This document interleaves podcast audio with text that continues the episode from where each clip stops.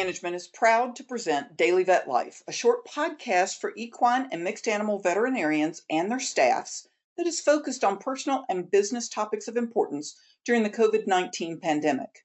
In this week's episodes, we'll talk about various aspects of being a veterinarian during the COVID 19 pandemic with Amy Grice, VMD MBA. Dr. Grice practiced for more than 20 years and she has strong business credentials. She consults with and advises veterinarians and practice owners on a wide variety of projects and challenges through her veterinary business consulting company. Today's episode discusses business tips for solo practitioners. Daily Vet Life is brought to you by Covetrus, a global animal health company dedicated to empowering veterinary practices. We combine products, services, and technology into a single platform that connects our customers to the solutions and insights they need to grow. Welcome, Dr. Grice. I'm so happy to be here today to talk with you, Kim. Well, it's good to have you, and we hope our listeners make sure and join us all week for some of the topics that you have to cover. Uh, yesterday, we talked about dealing with stress, and there were some really good tips in there. So if you happen to miss that one, you want to go back and listen to it. And today we're talking about business tips for solo practitioners. So, why do you want to focus on solo veterinarians? You know, Kim, I want to focus on solo veterinarians because many people don't realize how many of them are, there are. And 35 to 40% of the AAEP members in this country are solo practitioners. What's even more amazing is that 16% of them don't have any employees. Mm. So they really are truly alone and isolated. And at this time, when we're experiencing a lot of stress and anxiety with the pandemic and with the economic downturn, that isolation can be really hard. And so I just wanted to talk with those solo practitioners about some of the things that, that they can think about to make sure that their practices continue to be successful and they can try to to mitigate some of the professional loneliness and, and isolation that they might be experiencing. So, one of the first questions that many solo practitioners ask me is Can I afford to hire an assistant? And wow, assistants are so important.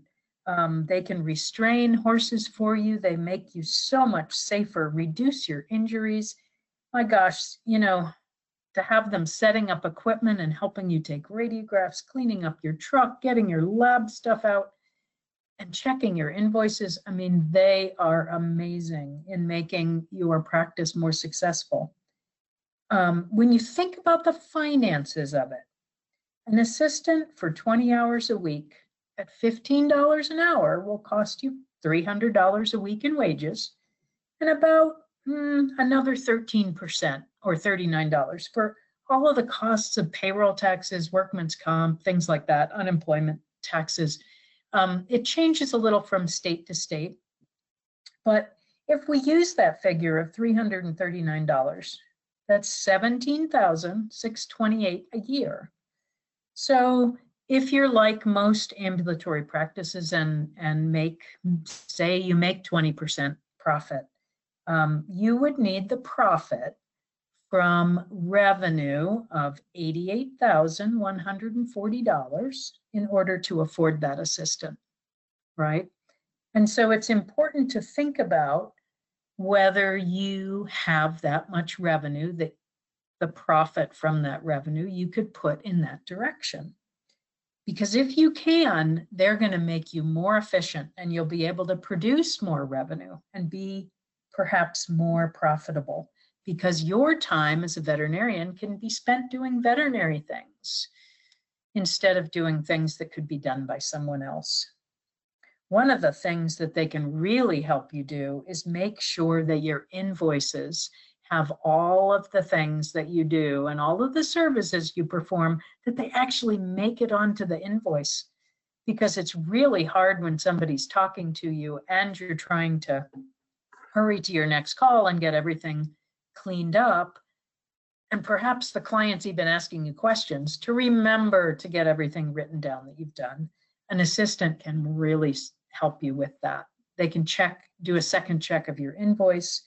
You know, along with that, Um, I hope that you're utilizing a computerized uh, veterinary medical record system or, or management system because many times you can set these up so that the associated costs for a certain type of service are all together um, so that it's a drop down list and you don't forget things. Because having cash flow and getting paid for all of the things that you do is the way that you will be more successful. You only have your time to sell. When you are scheduling your calls, and you may be less busy right now, but on the other hand, these next couple of months are the busiest months of the year, typically in many seasonal locations. Try to be geographically efficient so that you can go to certain areas on certain days of the week so that you're not spending a lot of time driving. That will really allow you to have more billable hours. Another thing that you could do is think about increasing your um, your time at this time when you're full of stress, increasing your time with your family and at home by joining or starting an emergency cooperative with some of your colleagues. Um, you may have colleagues that either have family members who become ill with COVID 19 or themselves have a problem. And being able to reach out to your colleagues and help them will be helpful to both you and to them because we're all in this together. And when we can help other people, it makes us feel so much more a part of a greater tribe. And right now, in this time of, of anxiety, worry, and isolation, feeling like you're part of a team, part of a tribe, part of a pack is so very important.